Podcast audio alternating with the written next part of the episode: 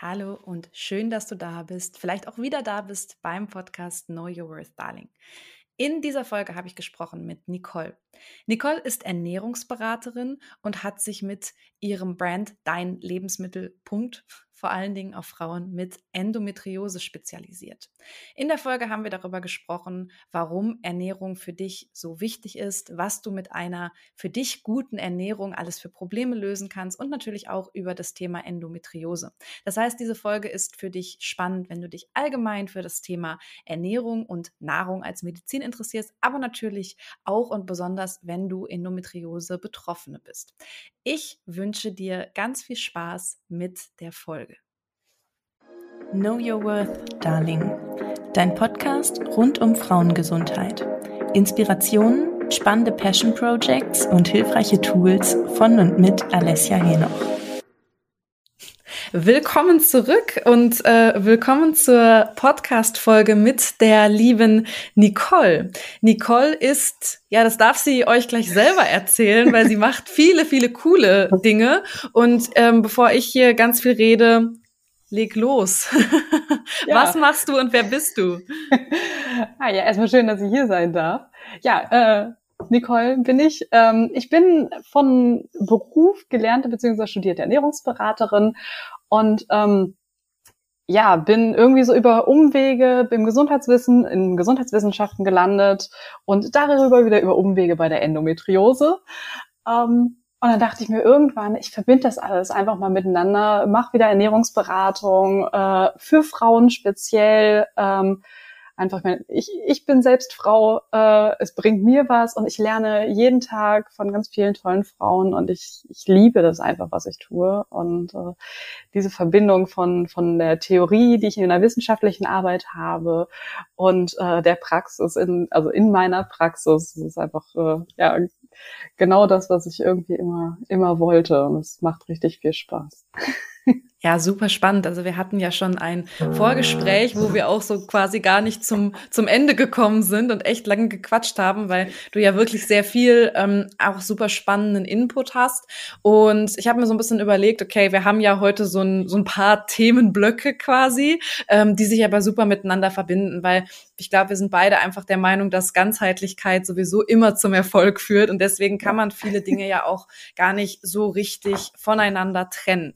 Jetzt mal eine ganz, ja, ähm, herausfordernde Frage, die eher so bei dem Thema allgemeine Ernährung bleibt. Was glaubst du, ist das größte Problem heutzutage bei den meisten Menschen mit ihrer Ernährung oder bei der Ernährung? Gibt es da sowas, was du kennst aus deiner Arbeit, was du so als größtes Problem oder größten Problembereich siehst? dass wir nicht mehr auf uns selbst hören. Mhm. Also das, das ist einfach so das, der, der größte Punkt. Ähm, wir, wir haben einfach verlernt, auf uns selbst zu hören. Als Kinder haben wir das in uns und wir, wir, ähm, wir wissen, wann wir hungrig sind, wann wir satt sind, was wir mögen, was uns gut tut, was vielleicht nicht.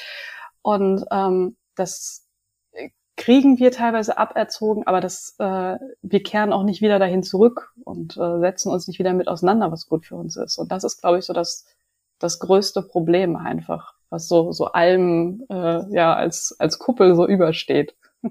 Ja, finde ich super spannend, dass du direkt damit einsteigst, weil eigentlich ist es genau das, was ich auch in meiner Arbeit ähm, mit als eins der Kernprobleme sehe, dass wir verlernen, auf uns selber zu hören. Und ähm, da kommt man ja auch ganz schnell dahin, jetzt in meiner Sphäre sind das ja eher die Gedanken ne, und das Mindset oder Selbstbild. Ich meine, das ist ja eigentlich die deutsche Übersetzung von Mindset, wenn wir mal ehrlich sind.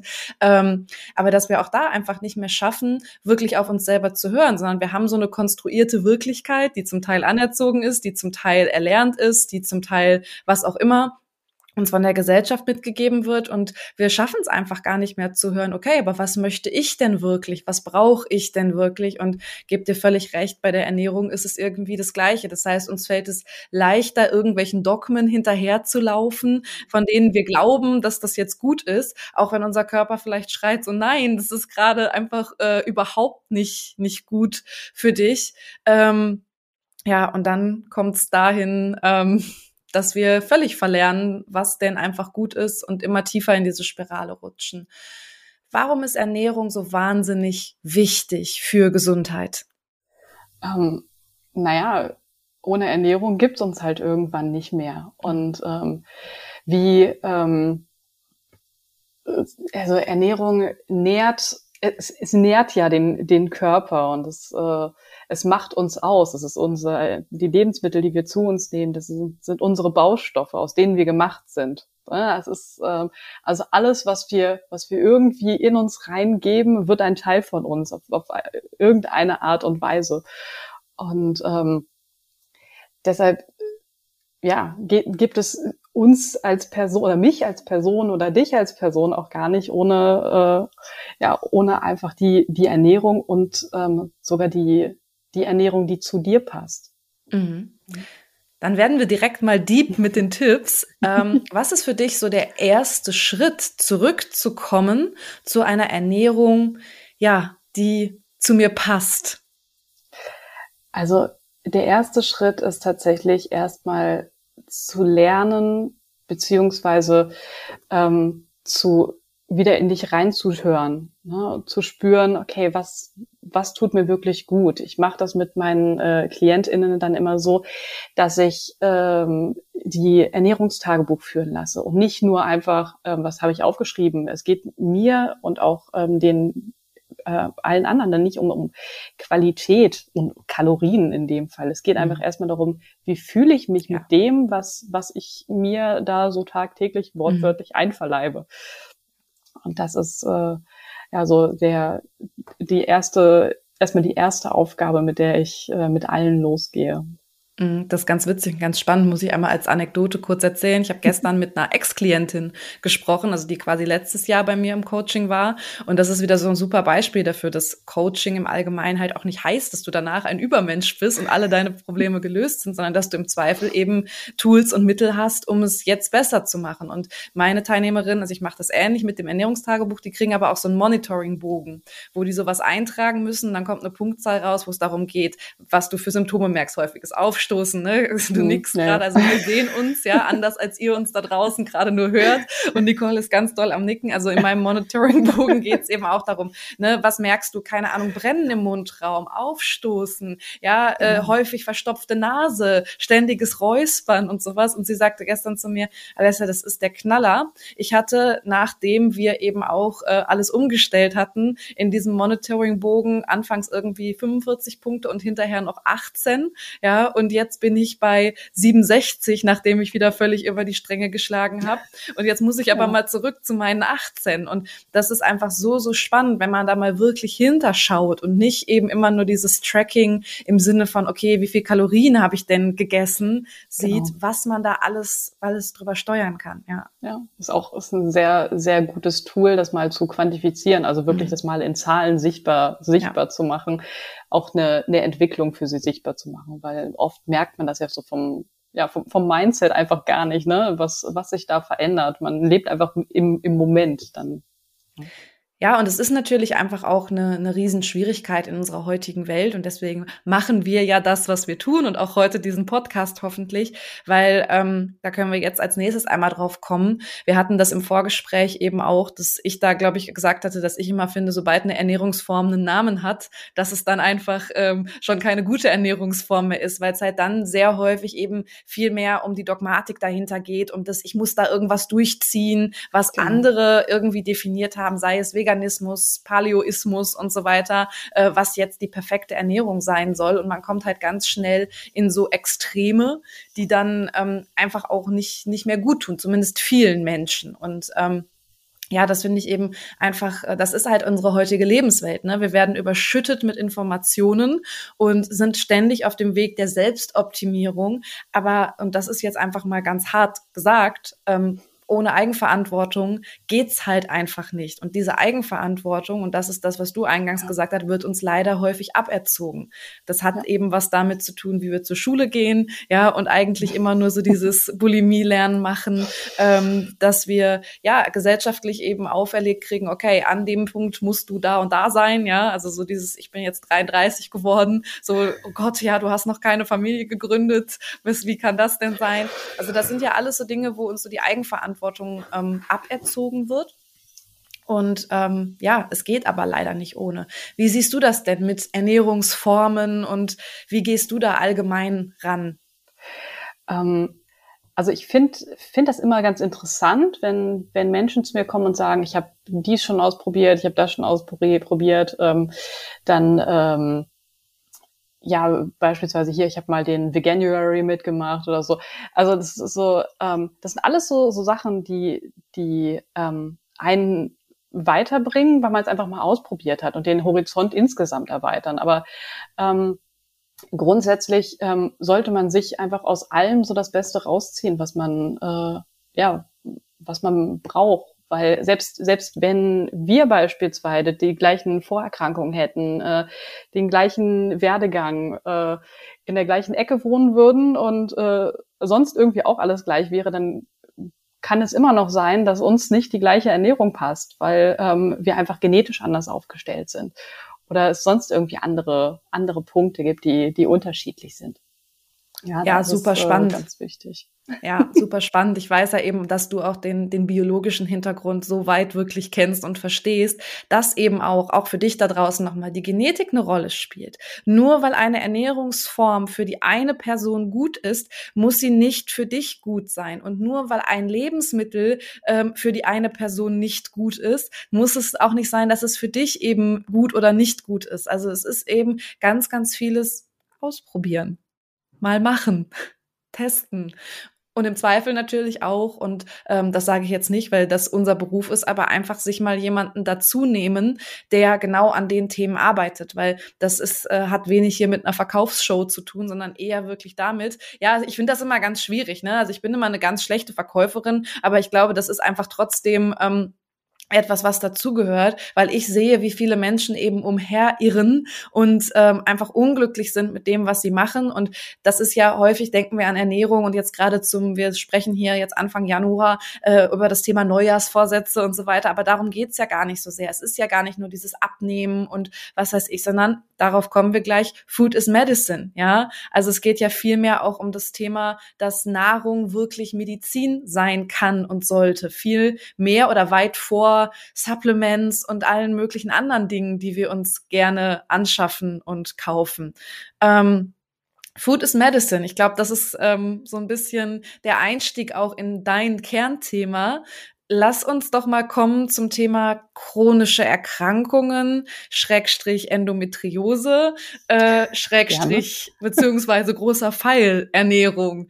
Ja. Ähm, Vielleicht, ich, ich hatte dich ja schon vorgewarnt, erklär mal in drei, vier Worten nochmal für alle da draußen, okay, was ist Endometriose? Oder als was siehst du Endometriose? Weil ich finde, das ist fast die schönere Ausdrucksweise, ähm, weil es ist ja nicht nur einfach irgendwas, sondern es ändert sich ja gerade auch ein bisschen die Wahrnehmung dessen, was es sein könnte.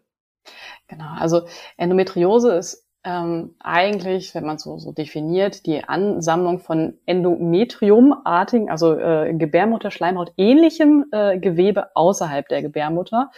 Ähm, und was halt für die äh, ja, Betroffenen ganz häufig einfach bedeutet, unglaubliche Regelschmerzen, äh, teilweise Unfruchtbarkeit, Unwohlsein, ähm, einen aufgeblähten Bauch zu haben. Also es ist eine sehr große Einbuße einfach an, an Lebensqualität, die ähm, durch diese Erkrankung, die immerhin äh, eine von, von zehn Frauen äh, betrifft.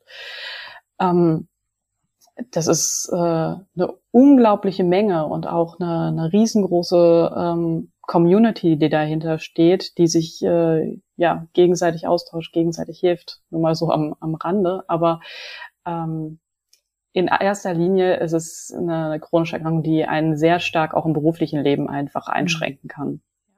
Auf jeden Fall. Also ähm, die betroffenen Klientinnen, die ich erlebt habe mit Endometriose, das ist wirklich schon etwas, ähm, wo man sagen muss, dass das kann wirklich den gesamten Alltag, das gesamte Leben umkrempeln ähm, und, und wirklich eine extreme Einschränkung sein. Und umso wichtiger ist es eben, dass wir darüber sprechen, darauf aufmerksam machen. Ähm, ich glaube, in unserer Bubble ist es immer schon so ein bisschen, dass man davon ausgeht, ja, das, das kennt man halt, aber es ist eben leider so, dass es immer noch häufig unentdeckt bleibt und ähm, ja, die Betroffenen dann eben das Problem haben, dass sie sich super alleine fühlen mit diesem ja, fürchterlichen Schmerzen, mit diesem wirklich lebensverändernden ähm, Problem. Also das ist, ist einfach wirklich so. Ja. Was glaubst du? Hauptgründe für die Entstehung von Endometriose? Oh. Ja, ich weiß. wir, wir, können jetzt eine Stunde quatschen, aber ähm, so, wir müssen ja ein bisschen da reingehen, weil ich finde, es ist schon so ein bisschen auch, also das darf ja auch ein bisschen Meinung sein. Das ist Wissenschaft natürlich. und das ist gleichzeitig auch Meinung. Nur ähm, natürlich kann man sagen, klar, das Krankheitsbild ist heute bekannter. Trotzdem häufen sich natürlich oder häuft sich das Vorkommen von Endometriose. Was ja. ist deine Einschätzung? Also meine Einschätzung liegt einfach darin, dass es äh, unterschiedliche, äh, also natürlich ist es auch wieder, wie bei vielen chronischen Erkrankungen, ja. äh, die Summe von allem.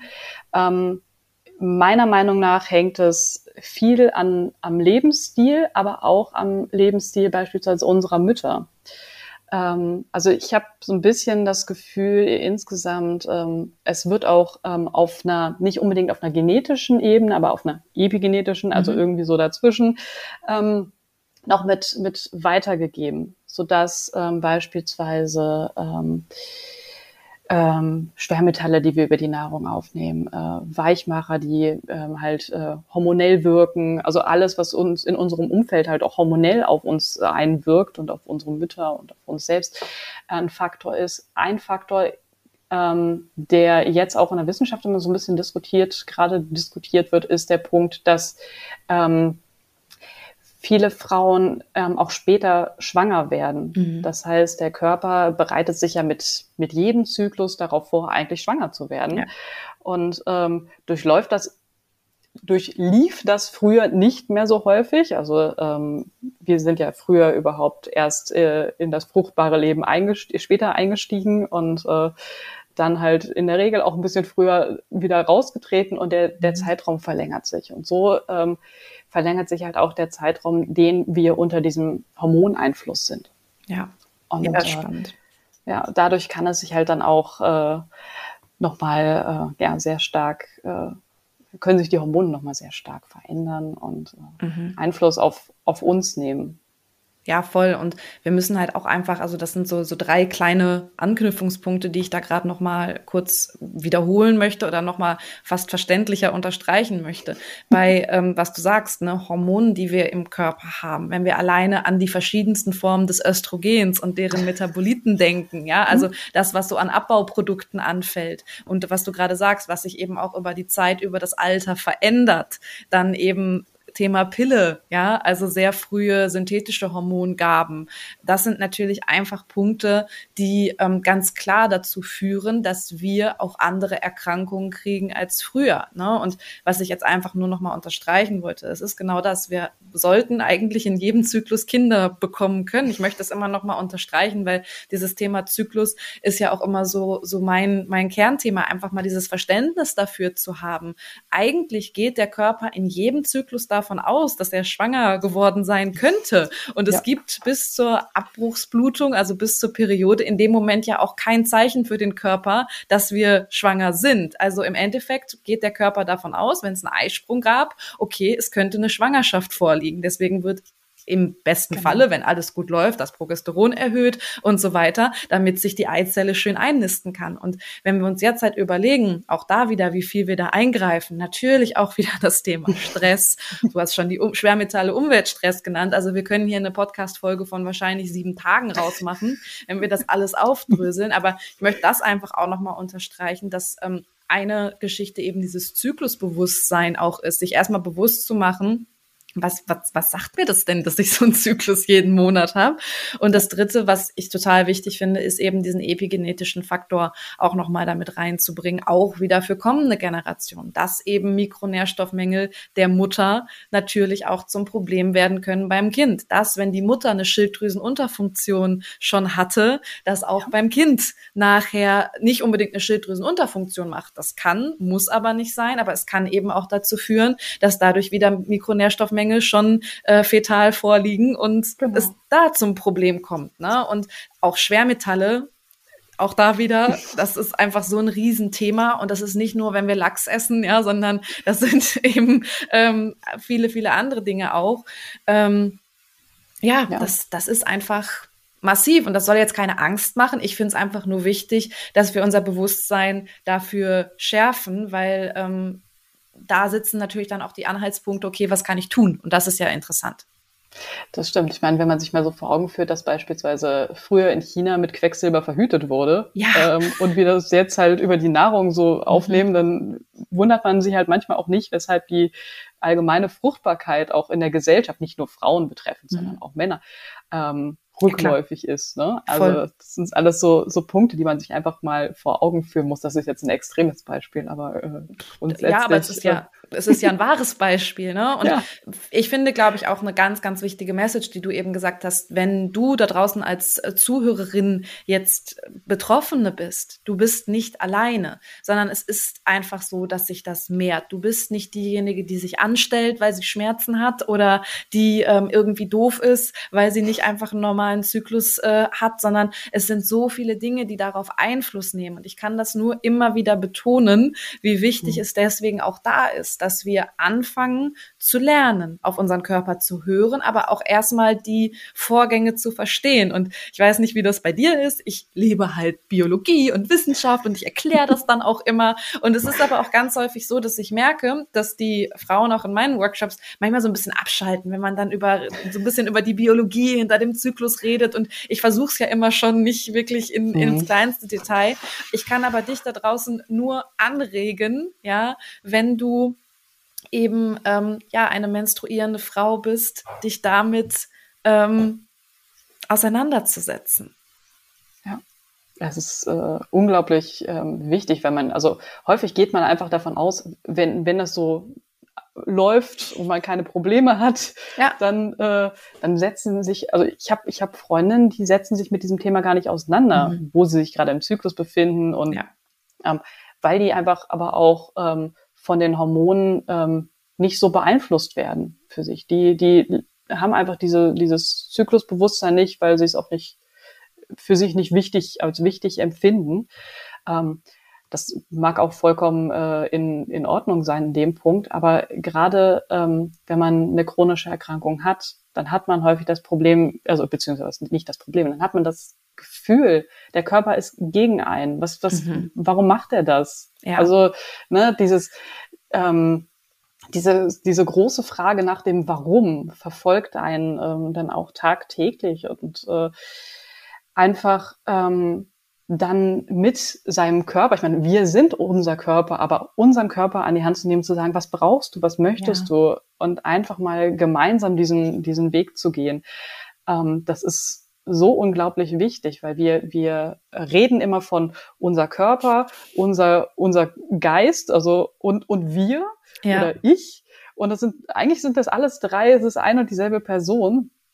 Ähm, das, und das müssen wir einfach auch irgendwie zusammenbringen und verstehen, dass, dass es nur funktionieren kann, wenn wir uns einfach auf einer, auf einer ganzheitlichen, das, was du am Anfang gesagt hast, auf einer ganzheitlichen Ebene einfach äh, mhm. wahrnehmen. Ja, ja, und ich finde, das ist so witzig, weil wenn wir jetzt mal so, für mich ist das ja fast so ein Buzzword geworden, aber dieses Thema Selbstliebe nehmen, ja, so das ist einfach genau da fängt's ja an. Weil viele denken immer so, das ist wie so der heilige Gral, Selbstliebe. So, ich muss mich jetzt im Spiegel angucken und jeden Tag denken, mein Gott, bist du eine geile Sau. So, nein, das ist nicht Selbstliebe. Selbstliebe fängt zum Beispiel bei Selbstfürsorge an. Zu schauen, ähm, okay, mein Körper ist nicht irgendwie eine Last oder gegen mich oder macht das extra, sondern zu sagen oder mal zu reframe, hey, wie cool ist denn das, dass ich so einen Zyklus habe, der mir jeden Monat Aufschluss gibt über eigentlich meine Konstitution, weil ähm, bei Frauen ist es halt nun mal einfach so, das reproduktive System ist sehr, sehr, oder was heißt sehr empfindlich, aber ist durchaus empfindsam, was auch wichtig ist, weil, wie gesagt, in eine unsichere Welt möchtest du kein Kind reingebären. Das heißt, wir haben aber natürlich einfach so eine Art kleinen Detektor, ja, so einen Detektor für, für Probleme. Und ähm, auch da wieder, wenn wir anfangen zuzuhören, ist das nichts, wo der Körper gegen uns ist, sondern wo wir einfach total, was total Tolles haben. Ja. Genau, das ist es. Also dieses, ähm, wir durchlaufen ja quasi jeden Monat, ich meine, einmal so, man sagt ja auch die Jahreszeiten, mhm. aber gleichzeitig ist das auch immer wie so eine Art ähm, Projektmanagement. Also man hat ja. am Anfang halt immer so eine, so eine Planungsphase, wo alles total toll ist und man so viele Möglichkeiten sieht. Und ähm, dann kommt man halt irgendwann so in dieses Phase, okay, dann setze ich das jetzt auch um. Und gegen Ende des Zyklus gibt der Körper einfach so ein Kontroll, so ein Check einfach mal zurück. Ähm, was musst du denn beim nächsten Mal ändern? Ja, voll. Und das einfach mal, also das ist jetzt so ein bisschen auf ja, Projektebene, aber ähm, das einfach mal für, für uns zu nutzen, dass wir einfach ein total tolles System haben. Ja, aber ich finde das so spannend, dass du das auf äh, so so habe ich das tatsächlich noch nie genannt, aber dass man das so ein bisschen wie Projektmanagement runterbricht, weil ähm, ganz häufig geht das ja dann fast in so eine esoterische Sich äh, Richtung, beziehungsweise dass viele Leute dann fast so denken, ja, das ist mir jetzt so spirituell mit diesen Jahreszeiten oder was auch immer. So nein, das ist es halt nicht, sondern das sind eure Hormone, das ist Biologie, das ist Wissenschaft, das ist pragmatischer geht's nicht. Es ist nun mal einfach so, dass die erste Zyklusphase eben die Phase ist, wo wir mehr Energie haben, auch wenn wir es aufs Training beziehen, sogar mehr Kraft haben, ja. ja. Wo wir wirklich ähm, einfach auch selbstbewusster sind, wo wir besser reden können. Und dann gibt's eben die Phase, wo wir so über den inneren Herbst und Winter sprechen, wenn wir das jetzt so ein bisschen ja blumiger ausdrücken, was aber einfach die Phase für die mehr Innenkehr ist, wo ich immer sage, wenn du da deine Steuererklärung machst und die Wohnung putzt, ist das eine gute Idee,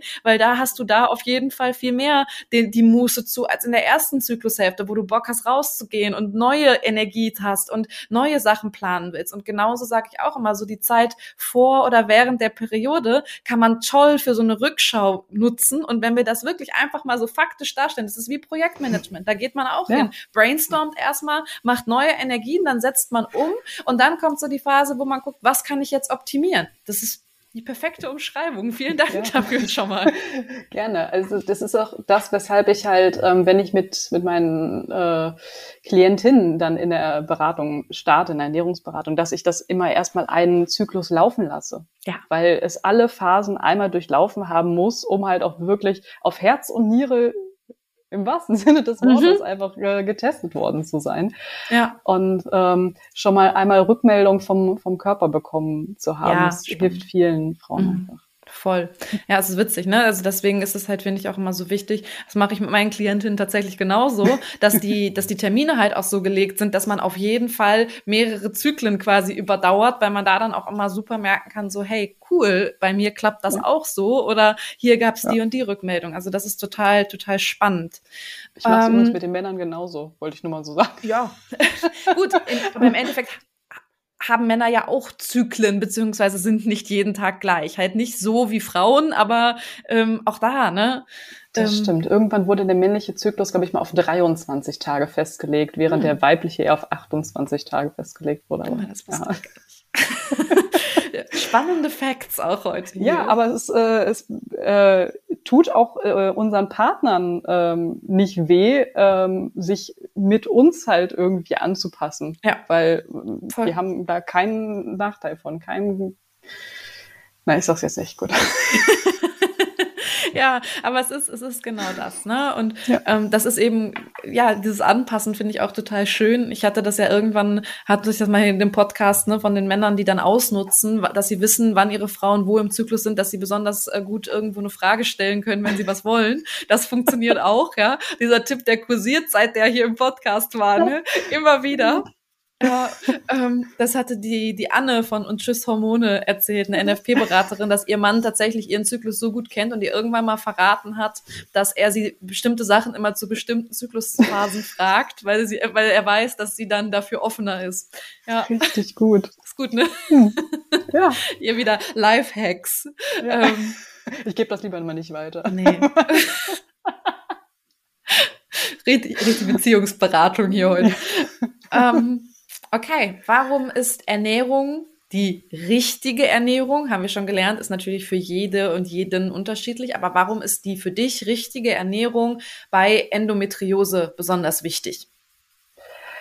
Ähm, wir befinden, also grundsätzlich ist unser Körper ja einfach schon mal so ein, ein, ein fragileres, fragiles System. Und ähm, wenn sich erstmal eine Krankheit bei uns im Körper manifestiert, irgendwie festgesetzt hat, wie halt eine chronische Erkrankung, dann ähm, ist es besonders wichtig, auf sich aufzupassen, weil man einfach schon ähm, permanent ein, ein Punkt äh, oder eine, einen Bereich in sich hat, der auf Alarm ausgesetzt ist und oder äh, so gesehen innerlich auch Stress produziert.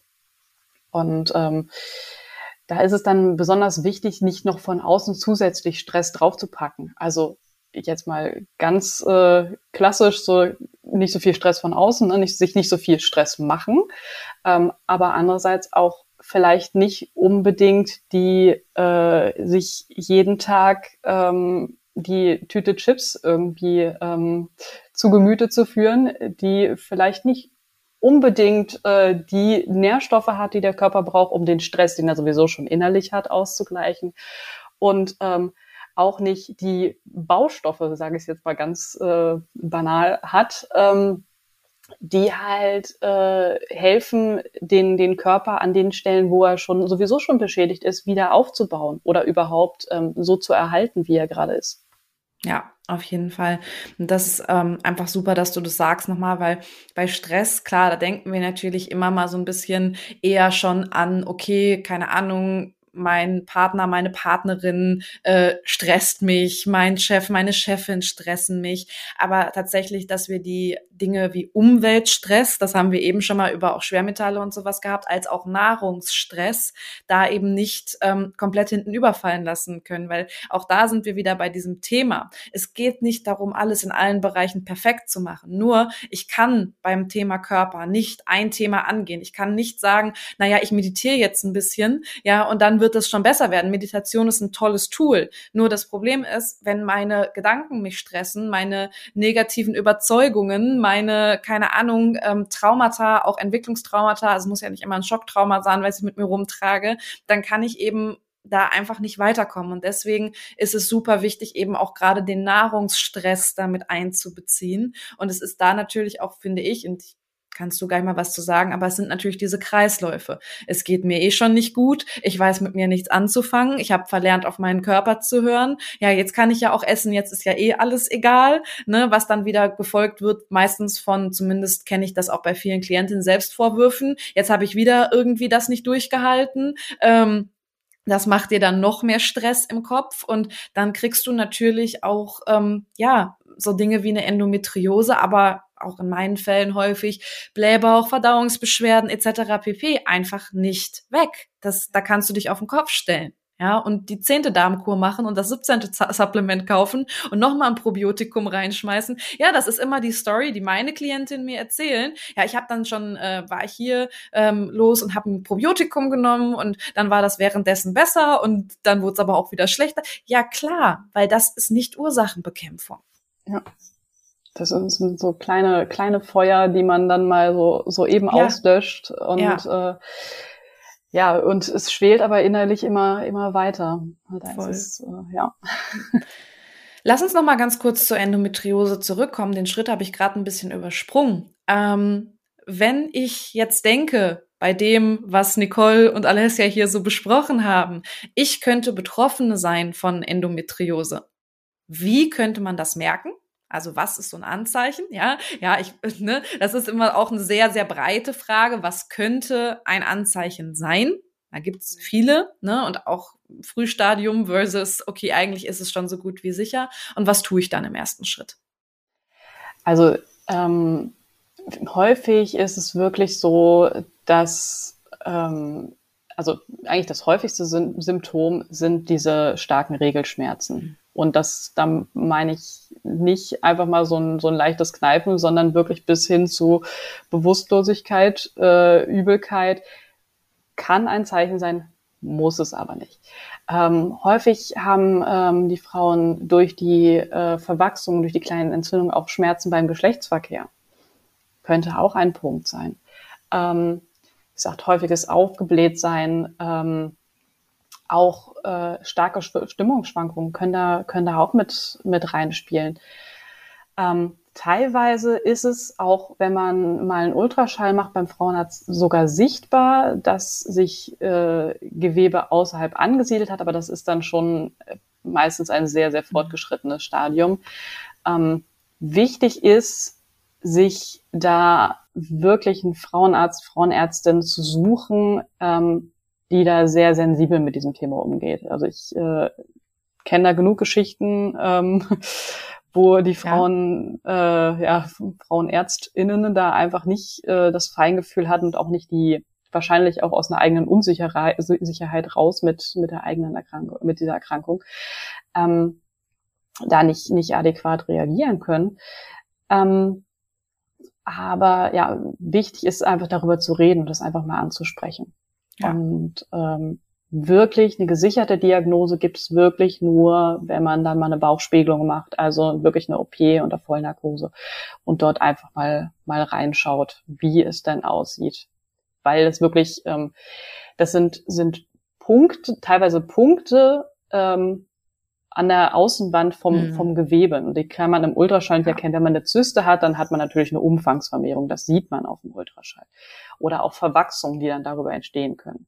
Die sieht man auch. Aber ähm, ob ein Gewebe entzündet ist oder nicht, sieht man leider nicht auf dem Bild. Ja. Und das ist ja auch eins der großen Probleme, weil ich sag mal, die Frauen, die schon Verwachsungen haben und da eben Sachen, die man dann im Ultraschall schon so genau sieht, da ist mhm. ja schon eine Leidensgeschichte ähm, ja. von von häufig sehr vielen Jahren vorweggegangen. Und deswegen ist es da einfach auch nochmal wichtig zu sagen, wenn man so einen Verdacht hat, Ne? Und das können eben die Punkte sein, die Nicole gerade genannt hat. Ähm, das heißt nicht, wenn du sehr starke Regelschmerzen hast, dass du Endometriose hast, aber es wäre möglich, wenn da mehrere Dinge zusammenkommen, dass es eben ähm, zumindest mal abgefragt werden sollte. Und auch hier können wir, glaube ich, beide nur sagen, ähm, auch wenn ihr zu GynäkologInnen geht und euch einfach da nicht wohlfühlt. Ich finde, das, das muss man einfach immer noch mal wieder betonen. Ähm, sucht euch wen anders. Ihr müsst das nicht ertragen, dass ihr euch nicht ernst genommen fühlt. Es ist nicht die Lösung, einfach nur für alles zu sagen, ja, dann nehmen Sie mal die Pille, dann wird das besser. Nein, das ist keine Problemlösung, das ist eine Problemkaschierung. Ähm, und ja eben, wenn ihr das Gefühl habt, nicht ernst genommen zu werden, ja, sprecht ähm, mich an, sprecht Nicole an. Ich werde sie in den Show Notes verlinken. Wir sind da, glaube ich, auch unabhängig von unserer Arbeit sehr offen, ähm, Empfehlungen weiterzugeben. Und ähm, ja. ja, ich finde es da einfach auch super wichtig, dass man das immer noch mal wieder betont, weil du das gerade sagtest, wenn man sich nicht ernst genommen fühlt, müsst ihr das nicht ertragen, sondern dürft da auch laut werden. Das heißt, ähm, einfach ja. auch vielleicht der betreffenden, dem betreffenden Arzt, der betreffenden Ärztin mal sagen, ähm, ich fühle mich hier gerade nicht wohl und nicht ernst genommen. Das sind keine Gottheiten, denen man nichts entgegensetzen darf. Vielleicht merkt die betreffende Person das auch so gar nicht. Und wenn ähm, da die Response nicht da ist, auch wirklich zu sagen, gut, dann suche ich mir eben eine Zweitmeinung oder eben ähm, neue GynäkologInnen. Ja. Ich würde sagen, also ihr müsst euch von außen nicht, nicht aufdrücken lassen. Ähm, dass ihr vielleicht äh, schwanger werden solltet, weil es hilft. Oder ihr müsst euch, oh, nicht, ja. wenn ihr nicht, wenn ihr nicht wollt, äh, die, die Pille verschreiben lassen. Und ihr müsst euch auch schon gar nicht sagen lassen, was ich leider auch schon gehört habe, dass ähm, ihr selbst schuld seid, dass es euch so geht, wenn ihr euch nicht an den Rat der Gynäkologin oder des Gynä Gynäkologen in dem Fall dann äh, haltet. Also ähm, ihr seid da definitiv äh, in der eigenen Verantwortung für euren Körper und äh, ihr seid die, die Profis, was euren Körper angeht. Yes.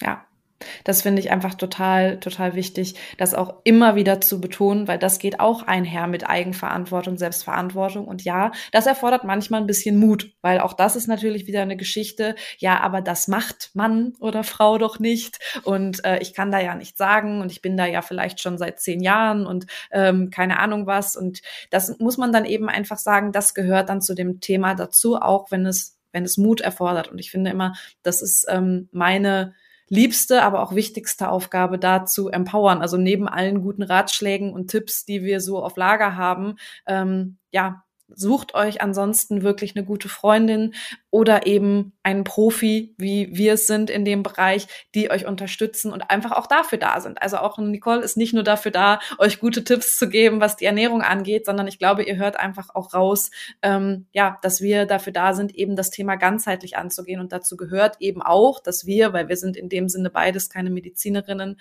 ähm, da mit Leuten zusammenarbeiten, die euch genauso helfen wollen, wie wir das tun und nicht quasi dagegen arbeiten und sagen, ja, wenn sie halt nicht darauf hören, dass ich sage, ja, die Pille ist die Lösung, dann ähm, ja, ja. Und auch einfach, es ist auch, auch in der heutigen Zeit immer noch schwer zu sagen, ich, ich möchte aber gar keine Kinder haben. Wow, es ja. Ist, äh, ne, gerade, und das ist ja häufig noch immer dieser Rat von, von Frauenärztinnen, dass dann einfach dieses, äh, Mhm. ja, werden sie doch einfach schwanger. Und da auch ähm, hinterzustehen, hinter so einer Aussage oder vielleicht auch hinter so einer Aussage wie, ich weiß noch gar nicht, was ich möchte. Und äh, da, da bedarf es wirklich auch Unterstützung häufig von, von außen. Also die, die Festigkeit, da äh, habe ich auch sehr lange für gebraucht, um zu Total. sagen, nee, ich, ich stehe da für mich selbst ein und äh, stehe zu meiner Meinung, auch wenn mir da jemand in Weiß gegenübersteht und Mhm. äh, äh, suggeriert, dass er eigentlich viel mehr Ahnung von meinem Körper hat als, als Mhm. ich. Ja, klar. Und ähm, das ist einfach auch einer der Prozesse, die wir lernen dürfen, ja, dass das halt nicht so ist. Weil natürlich ähm, lernen wir das.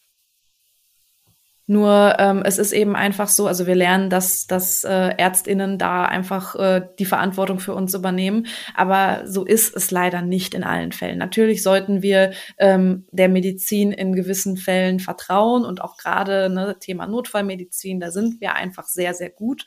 Aber leider hat die Medizin es in den letzten Jahren verpasst, manche Dinge mit zu integrieren. Ja, das ist leider Ja. einfach so. Ne? Und ähm, also tut mir leid, da ist halt sowas wie Schwermetallbelastung und Epigenetik ähm, kein, kein ähm, Thema, was differenziert oder überhaupt äh, im Studium besprochen wird. Das ist de Nee. facto leider so. Ja. Das, das sind dann ganz schnell Psychosomaten. Oh Also, ja, oh ja, mein ne? Lieblingswort. Ja. Ja, da, da bist du dann ganz schnell äh, ja durch durch deine Psyche äh, körperlich beeinträchtigt, weil dein Körper dir irgendwas sagen möchte, weil sie nicht weiter wissen. Natürlich spielt die Psyche auch eine wahnsinnig wichtige Rolle. Ne? Also Natürlich. Ich, ne, das ist einfach so. Nur ähm, bei dem Wort Psychosomatik stellen sich mir ja immer die Nackenhaare auf, weil ich sage, naja, grundsätzlich ist ja alles psychosomatisch. Also, ne, ja, äh, theoretisch, ne, wenn man einmal den Begriff übersetzt, also auch für dich da draußen, psychosomatisch, etwas, was von der Psyche ins Soma, also ins Körper, in ins Fleisch übergeht. Ja, wow, theoretisch äh, tut das alles. Ja, so wenn wir uns den Spruch, das schlägt mir auf den Magen angucken, ne, das heißt, wenn ich Stress habe, kriege ich Magenschmerzen. Wenn ich Stress habe, kann ich sogar meine Schilddrüse beeinträchtigen. Wow, ist wahnsinnig psychosomatisch, dass ich äh, eine Krankheit habe. Ja, also Ja. ähm, Natürlich, alles ist psychosomatisch und auch Endometriose oder auch PCO-Syndrom oder über was auch immer wir hier reden. Das sind alles hat das auch unter Umständen eine psychosomatische Komponente. Nur ähm, darauf kann man es halt nicht reduzieren. ja, diesen, diesen Absprung von das, was ich am Anfang sagte, diesen, diesen drei Punkten, die miteinander zu verbinden, Ja. Das, den, den haben einige ähm, noch nicht geschafft. Und das Ja. ist so, so wichtig, einfach zu sagen, das ist, wir, sind, wir sind nicht nur unser Kopf und wir sind nicht nur unser Körper, Ja. sondern wir sind, wir sind wir. Super, ja, das finde ich, finde ich eines der schönsten Learnings von heute. Wir sind wir. Und es ist nicht, ich rede über meinen doofen Körper. Ja, das sollten wir sowieso nicht tun, weil wenn ich doof über den rede, dann behandelt der mich auch doof. Das ist eine Wechselwirkung und das hat auch nichts mit, mit esoterisch und keine Ahnung was zu tun, sondern ähm, ich muss irgendwo, ähm, ja, Selbstnettigkeit üben. Ja, wenn es noch nicht Selbstliebe ist, dann muss ich wenigstens aber mal nett zu mir sein. Und ähm, genau einfach mal erkennen, es ist nicht so dieses, äh, das passiert in meinem Kopf und das bin das ich und das ist mein Körper, sondern wir, wir sind wir. Und Ja, ähm, Oder du bist du, ich bin ich. Also Ja, es ist einfach genau. dieses, äh, ja, einfach, ähm, es, es ist halt auch Wissenschaft. Es ist nicht nur Esoterik. Das, also Genau. Esoterik ist ja so ein böses Wort mittlerweile geworden. Es ist ich will einfach, das gar nicht immer, um Gottes Willen, ne? Also ganz ehrlich, Ja. Spiritualität gibt Menschen ganz, ganz viel. Ja. Aber ich bin selber immer so, dass ich sage, na ja, gut, ich bin Wissenschaftlerin, aber ne, klar, also ja, aber es, es, es geht einfach immer so, Ja. so Hand in Hand, weil Genau. wenn wir lächeln, dann, dann passiert in unserem Körper was, dann, Ja. dann, dann werden Botenstoffe freigesetzt. Das kann man nicht chemisch messen. Ja. Das, das äh, ist alles, ähm, das ist greifbar, das ist Klar. äh, nachweisbar. Und ähm, wenn wir positive Gedanken haben, lächeln wir und das macht im Körper was. Das Ja. kann, kann man nicht, äh, kann man nicht von der Hand weisen voll. weder, egal von welcher Seite man das jetzt betrachten mag, ob man sagen, dem das Ganze eines, einem höheren Bewusstsein zuschreiben möchte oder halt für sich sagt, äh, wir, wir erklären das chemisch. Ne? Das ist einfach so. Voll, und das ist auch völlig egal. Also ja. ja, ich finde nicht, dass immer nur gelten darf, wer heilt, hat recht, aber es ist tatsächlich so ein bisschen so, mir ist es ehrlich gesagt ganz, ganz häufig egal, warum einer Person etwas hilft oder was die Erklärung für die Person dahinter ist. Wenn es hilft, dann ist es ja. gut. Und das darf, egal über welche Erklärbarkeit oder auch Nicht-Erklärbarkeit. Also ne, ganz häufig, wenn ich, wenn ich ähm, sage irgendwie so, ja, das ist jetzt gar nicht spirituell gemeint, das ist einfach für mich auch nochmal total wichtig, das zu sagen, geht es mir nur darum, dass man manche Leute, die sich sonst so schwer tun damit, ähm, auch nochmal ins Boot holen kann. Wobei eben, wie gesagt, Spiritualität übrigens auch nachgewiesen eine ganz wichtige Sache ist, weil immer wenn wir an etwas Höheres glauben, dann ähm, geht es uns gut. Und das kann tatsächlich dein Fußballverein sein, als auch eine Religion. Ja, es ist einfach ja. so, tatsächlich. Ja, das ist auch wieder Wissenschaft. Also dementsprechend finde ich, kann man das das auch, auch gar nicht so sehr trennen. Ähm, ja. Lass uns noch mal so eine kleine Zusammenfassung machen. Wenn wir über chronische Erkrankungen, Autoimmunerkrankungen und meines Wissens geht es ja auch gerade so ein bisschen in die Richtung, dass auch die Endometriose in Richtung einer Autoimmunerkrankung äh, irgendwann vielleicht gehandelt wird. Ja, es ist aber auch völlig egal, was wir für ein Label draufsetzen. Sagen wir einfach, wir mhm. reden über chronische Erkrankungen, ganz egal, ob wir es Hashimoto, Rheuma oder Endometriose nennen. Mhm was sind für dich so die wichtigsten Dinge, die man angehen sollte, wenn man gut leben möchte? Ich brauche ich brauch noch mal ein bisschen äh, Input. Dein Ton war bei mir oh gerade weg. Ja, ich habe es gesehen, du hingst bei mir auch im Bild fest. Ich habe einfach weitergeredet und gehofft, dass es noch durchgeht. Ich habe einfach äh, nur ein kleines Recap. Wir haben jetzt 45 Minuten, glaube ich, echt ganz, äh, ganz viel Input schon rausgehauen. Es geht jetzt noch mal einfach so um die Frage, okay, was kann ich tun, wenn ich chronisch erkrankt bin, aber vielleicht auch einfach so. Was sind erstmal die wichtigsten To-Dos, die du für dich ja, das darf ja auch jetzt rein, rein subjektiv mal sein, ähm, angehen würdest? Also erstens, lern dich besser kennen mhm. und ähm, versuch ähm, dich, dich und das, was dein Körper tut, nicht zu verurteilen. Dann das zweite, auf jeden Fall such die Verbündete. Das kann ähm, eine Freundin sein, das kann äh, deine Frauenärztin sein, das kann dein Osteopath sein, das kann wer auch immer sein, deine Mutter, dein Vater, egal. Such dir jemanden, mit dem du dich darüber austauschen kannst und ähm, der dir auch ein gutes Gefühl gibt. Und ähm, der dritte Punkt, auch speziell jetzt auf meinen Bereich Ernährung, guck einfach, ähm, was du dir wirklich so tagtäglich zuführst. Weil es ist, der Satz ist schon so ausgelutscht, aber du bist, was du isst. Einfach zwangsläufig. Ähm, und deshalb tu dir selbst was Gutes, find raus, erstmal find raus, was dir gut tut und dann tu dir selbst was Gutes. Über tolle Menschen und über ähm, die Ernährung, die zu dir passt und die Bewegung, den Sport, einfach zu einem Leben zu finden, das, das zu dir passt. Amen. ja. Ja, wow, okay, hast du sehr, sehr schön zusammengefasst und ähm, großartig, kann ich da nur sagen. Ähm, erzähl doch einfach nochmal, wenn jetzt irgendwer äh, da draußen sagt, die Nicole fand ich einfach so cool, was die hier gesagt hat. Und äh, wo kann man dich finden? Also ich verlinke es auch gerne alles natürlich hier in den Show Notes, aber wie erreicht man dich? Wo kann man dich finden? Ja, also, äh, jetzt komme ich komm zu dem Part, wo, wo ich ungefähr genauso gut bin wie du. Mhm. Ähm, Nein. Ähm, du hast einen Instagram-Account. Fangen wir schon mal damit genau. an. Genau. Ich, ich habe einen Instagram-Account, ähm, wo ich jetzt auch immer mehr ähm, Dinge allgemein zur Ernährung, aber auch zum Wohlbefinden ähm, bringe, bringen möchte, ähm, wo ihr mich auch ein bisschen besser kennenlernen könnt. Da seid ihr, äh, findet ihr mich unter dein Unterstrich Lebensmittelpunkt und dann nochmal Unterstrich. Ähm, Lebensmittelpunkt, einfach genau deshalb, auch meine Homepage heißt so, eigentlich meine ganze Ernährungsberatungspraxis heißt dein Lebensmittelpunkt. Ähm, einfach weil es für mich wichtig ist, deine Lebensmittel für dich zu finden. Punkt. Und nicht mehr, nicht weniger. Es ist einfach nur für dich, für dein Leben, die richtigen Mittel zu finden, um, um die zu unterstreichen. Und wie gesagt, da findet ihr mich bei Instagram, ihr findet mich über meine Homepage, ähm, Google natürlich äh, ähm, mit meiner Business-Seite. Ich mache die Beratung tatsächlich ganz viel online, ähm, mittlerweile in der ganzen Dachregion, ähm, aber auch vor Ort hier bei mir in Hannover in der Praxis. Ähm, also kommt vorbei, ruft an, schreibt mir. Ich freue mich über jeden Input. Und wenn es nur ähm, Austausch ist, ähm, ich äh, freue mich immer, wenn, wenn jemand auf mich zukommt und äh, mein, mein Horizont damit so ein bisschen erweitert. Das finde ich sehr, sehr schön. Ich komme da immer gerne auf dich zu. Sehr schön. Prima. Dann danke ich dir erstmal an dieser Stelle für dieses äh, tolle Gespräch, für ganz, ganz, ganz viel Input. Ich glaube, hier können ganz viele ganz viel nochmal rausziehen und wünsche euch da draußen noch einen wunderschönen Tag, was auch immer ihr gerade macht. Vielleicht habt ihr gebügelt, seid Auto gefahren, während ihr uns zugehört habt oder die Wohnung geputzt. Ähm, genau, macht weiter damit, habt einen tollen Tag und wir hören uns beim nächsten Mal. Ich hoffe, du konntest einiges mitnehmen aus unserem Gespräch und wie schon gesagt, sind alle wichtigen Infos und Kanäle von Nicole auch nochmal in den Show Notes verlinkt.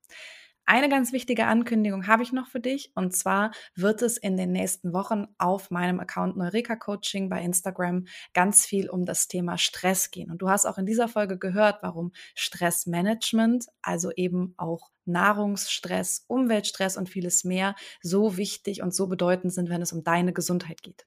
Wenn du dich dafür interessierst, wie du deine ganz eigenen Stressoren äh, eliminieren kannst und ihnen besser begegnen kannst, dann bleib dabei und schau immer mal wieder im Neureka Coaching Account vorbei, weil da wird es für dich was ganz Spannendes geben.